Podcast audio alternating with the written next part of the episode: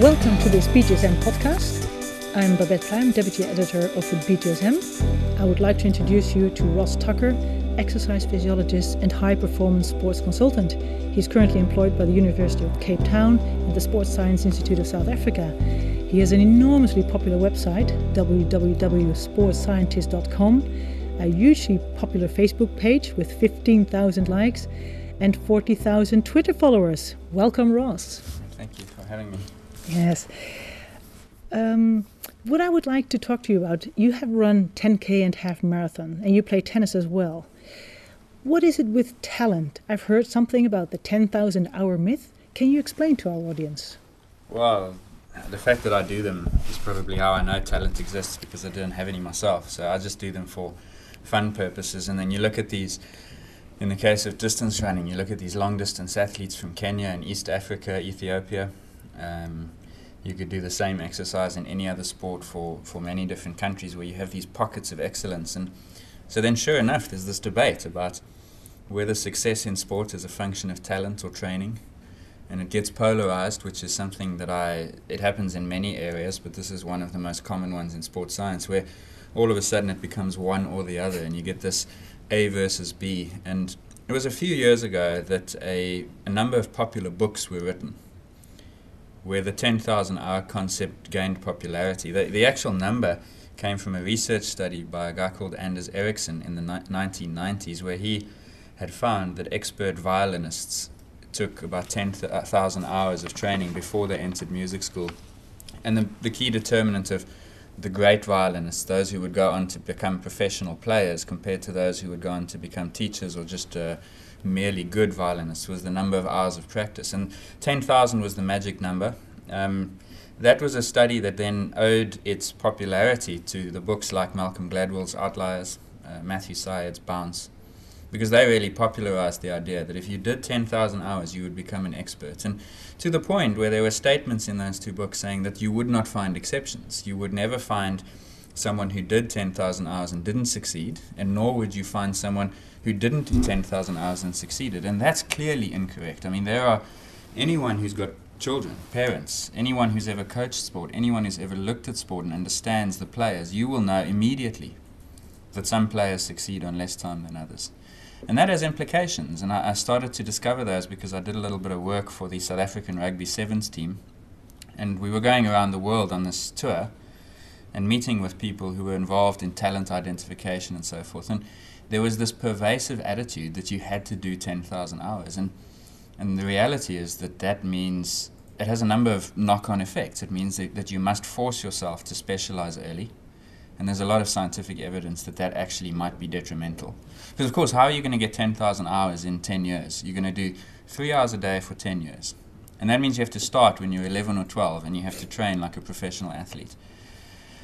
And there was so much research suggesting that it wasn't the case. And so I, I, thought that that would be something certainly worth tackling. And so there were a couple of papers written, um, both of which were published in the British Journal of Sports Medicine, really just trying to address the topic and say, let's, let's stop putting it up as an A versus B, you versus me, one or the other. This polarization is just foolish. It's clearly a combination of the two. And that, for a scientist, we have to make that case. Okay. And then to, on that note, in, in tennis, you see that if a player is born in January, that's actually an advantage compared to a player who is born in December. Like when they play tournaments um, and they're 14 years old or they're 12 years old. So what you what you stated is that often that maturity is mistaken for ability. Right. So that's the relative age effect, which also was something known in scientific circles for quite a long time having been identified in a number of sports. You've mentioned tennis, there was uh, European football or, or, soccer to some listeners, uh, Canadian ice hockey was a big one. And so it was fairly well known that there was an overrepresentation of children born in the first few months of the year.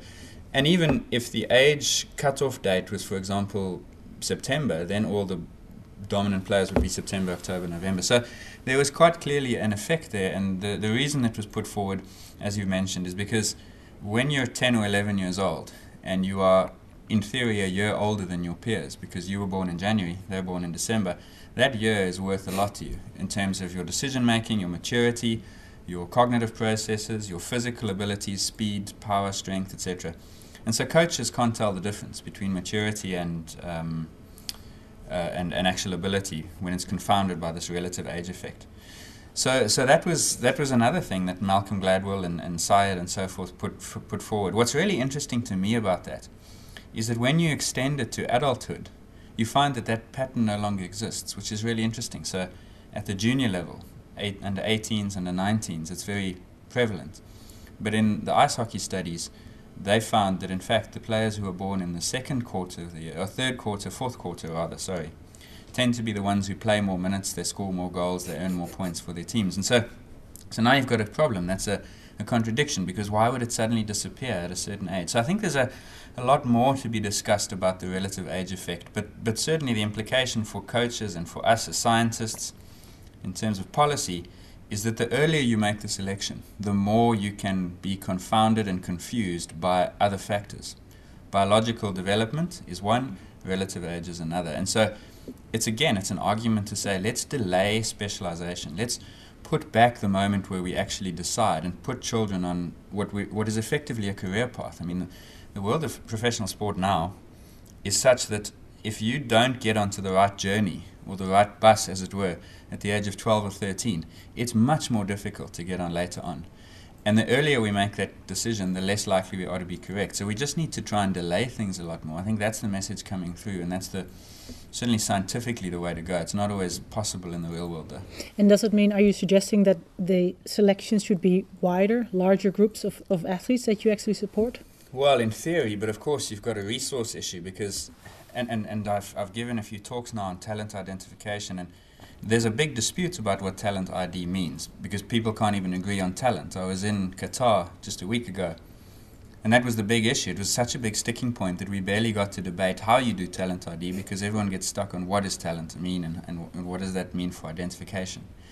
My definition is quite simple and it, it's not scientific, is, is that talent ID is a tactical decision you make to allow you to spend limited resources most effectively. In other words, if I'm tennis in Belgium, or if I'm ice hockey in Canada, or if I'm rugby in my country, South Africa, I've only got a limited amount of money to spend. If I'm a school, I can't afford to coach and manage 200 kids to play. So, what I'm trying to do is identify which of these 200 kids are going to make up the best 20 so that I can give my limited coach, my limited fields, my limited time to them. That's what it is. It's a tactical decision to direct resources.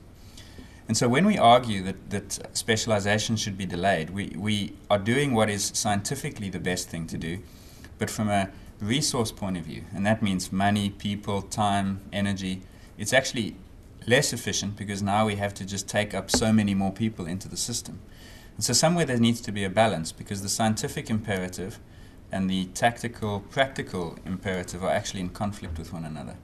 And so that's a key thing to understand is as much as it's important to delay the specialization, you can't just keep everyone viable for as long as possible. That's a difficult balance to find. Mm. And you mentioned uh, Qatar, where it's very hot.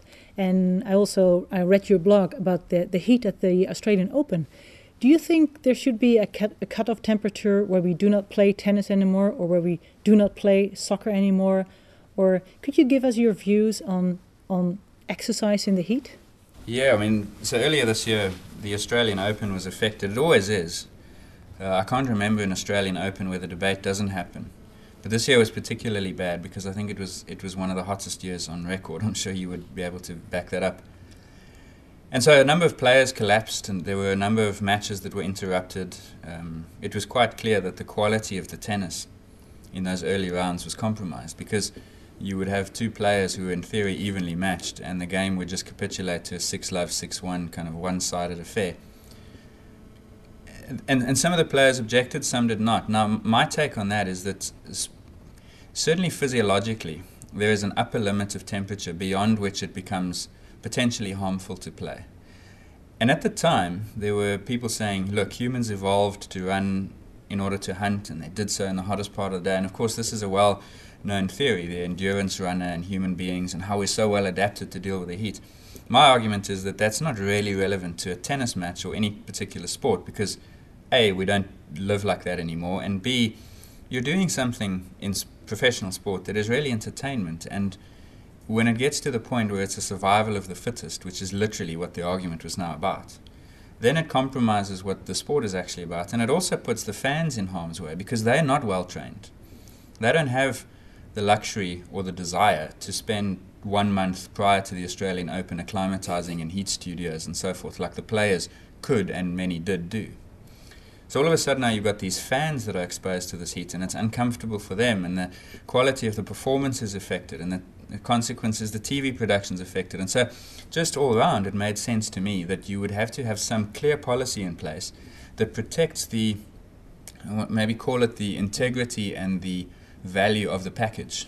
And the package means the players, the performance, and the fans. And the same debate will be true in the Football World Cup in Qatar because, I mean, uh, obviously we don't know what's going to happen there. Will it be moved? Will it be shifted later in the year?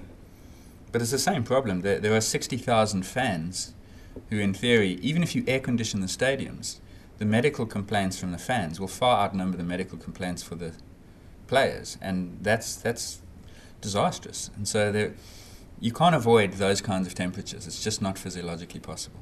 Mm-hmm.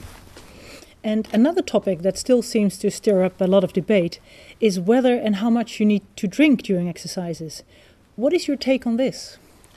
Yeah, so obviously coming from the University of Cape Town, my PhD was supervised by Professor Tim Noakes, and I think he's known to most people as one of the main protagonists of this particular debate because there was a time, well, I guess in some circles it still exists, but the dangers of dehydration were thought to be absolutely the worst thing in exercise. And so the advice that was given to runners was to drink as much as they could, that any weight loss was damaging and harmful.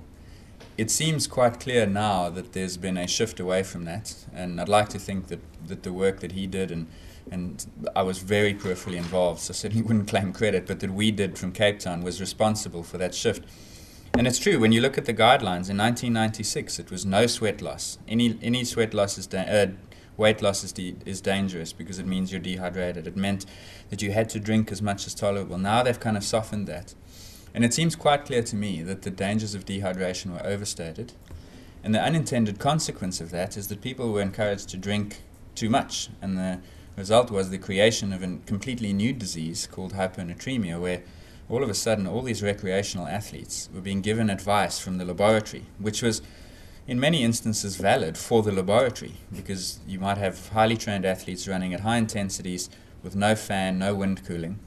And for them, one and a half, two liters an hour was adequate. For the guy running a marathon in four and a half hours, it's too much. And so we had a couple of cases in, in the 1980s, and around the world, you started to get people who were dying from drinking too much water. And I guess it became, again, one of those polarized debates. It's either dehydration or it's hyponatremia. And I think the balance again exists in the middle, as it does with most things. And the answer was that as long as you have access to fluids and you drink to thirst, your body won't allow you to dehydrate harmfully. If you force yourself to drink, then you can quite easily go the, in the opposite direction. But just drink to thirst. The body's clever enough to do that. Barefoot running still seems to be very um, quite hot. Are you an advocate of it? No, I, I'm I, I try not to be an advocate of anything because unless I'm absolutely convinced of something, then I wouldn't want to advocate for it. And and I think history has shown more than once, I mean all the time, that as soon as you're dogmatic in your opinion, something will come up and undermine you slightly. So the safest thing to do is to never say yes with 100% certainty. With barefoot running, I think there's enough reason to suggest, again, that the dangers of injury as a consequence of not having the right pronation control, cushioning, motion stability devices, and so on in the shoe were overstated.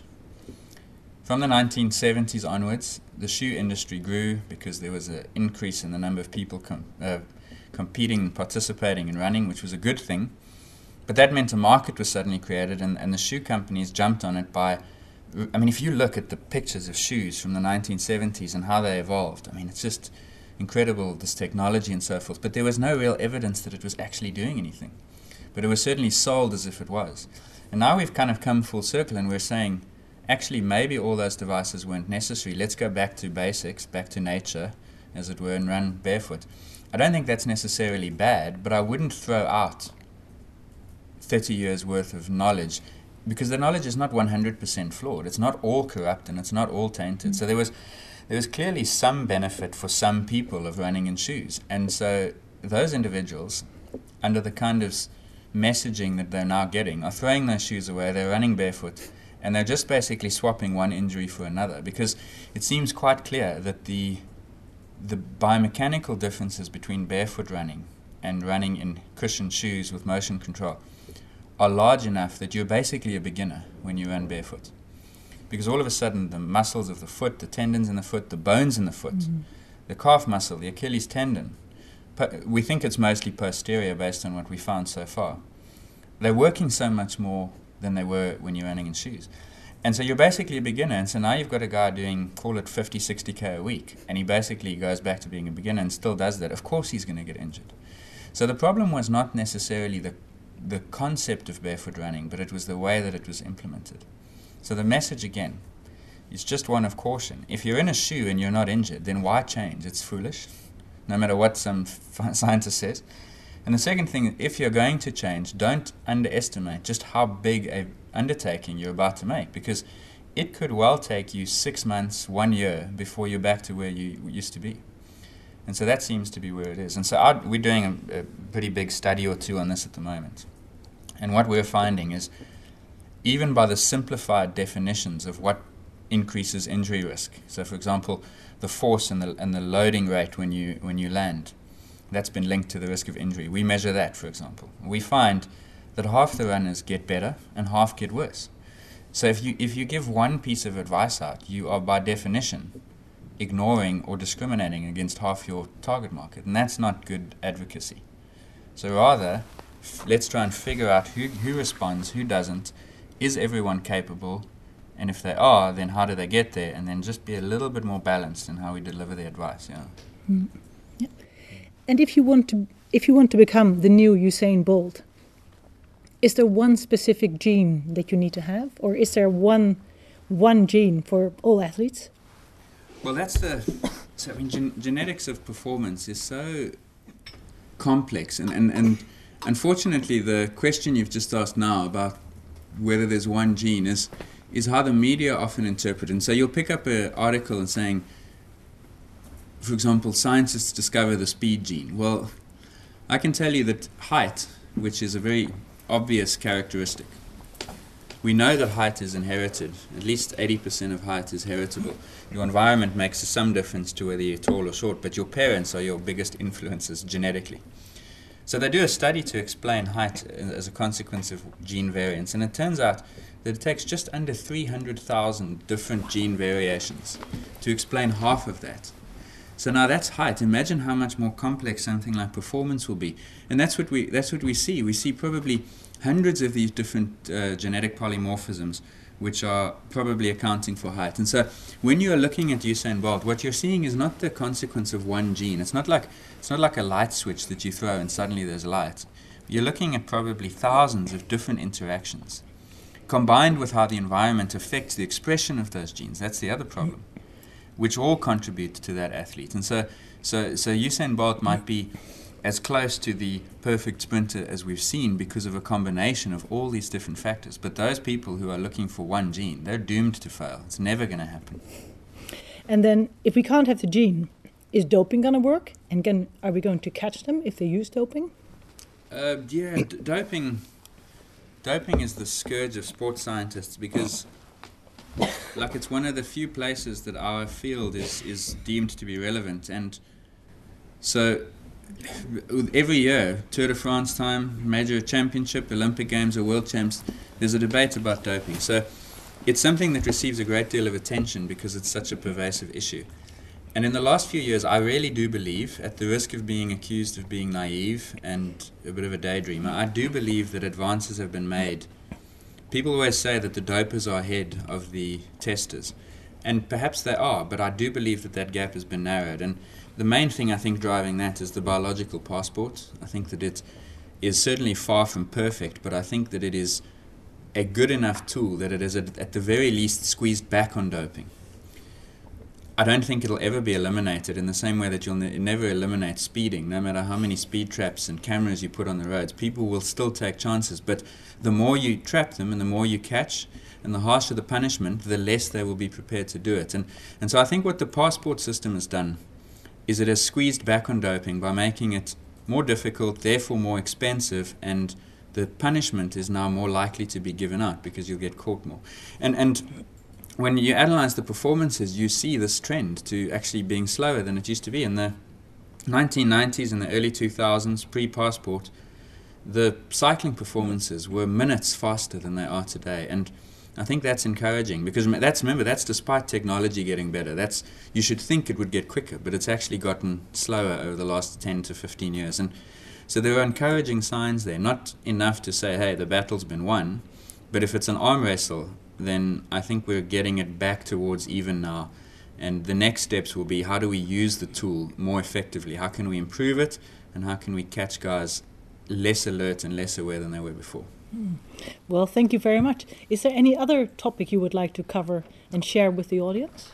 Oh, there, there are always hundreds. I mean, for me, sports science is so entertaining and exciting because it's so relevant. And I, I look at papers in South Africa on a Monday morning, and there's five or six pages of sport, and every single one of those articles has got some kind of insight that sports science can give. So there's nothing specific, but there's always something out there. And I would I would encourage sports scientists and, and clinicians to to really prioritize being relevant because it's very easy to get caught up in these hypothetical conceptual questions, but if the real world isn't doing them, then then we shouldn't be doing them. So that's got to be the primary driver. And if you can do that, then then you really start to make an impact, whether it's on health or performance. So that would be my main thing to encourage people with.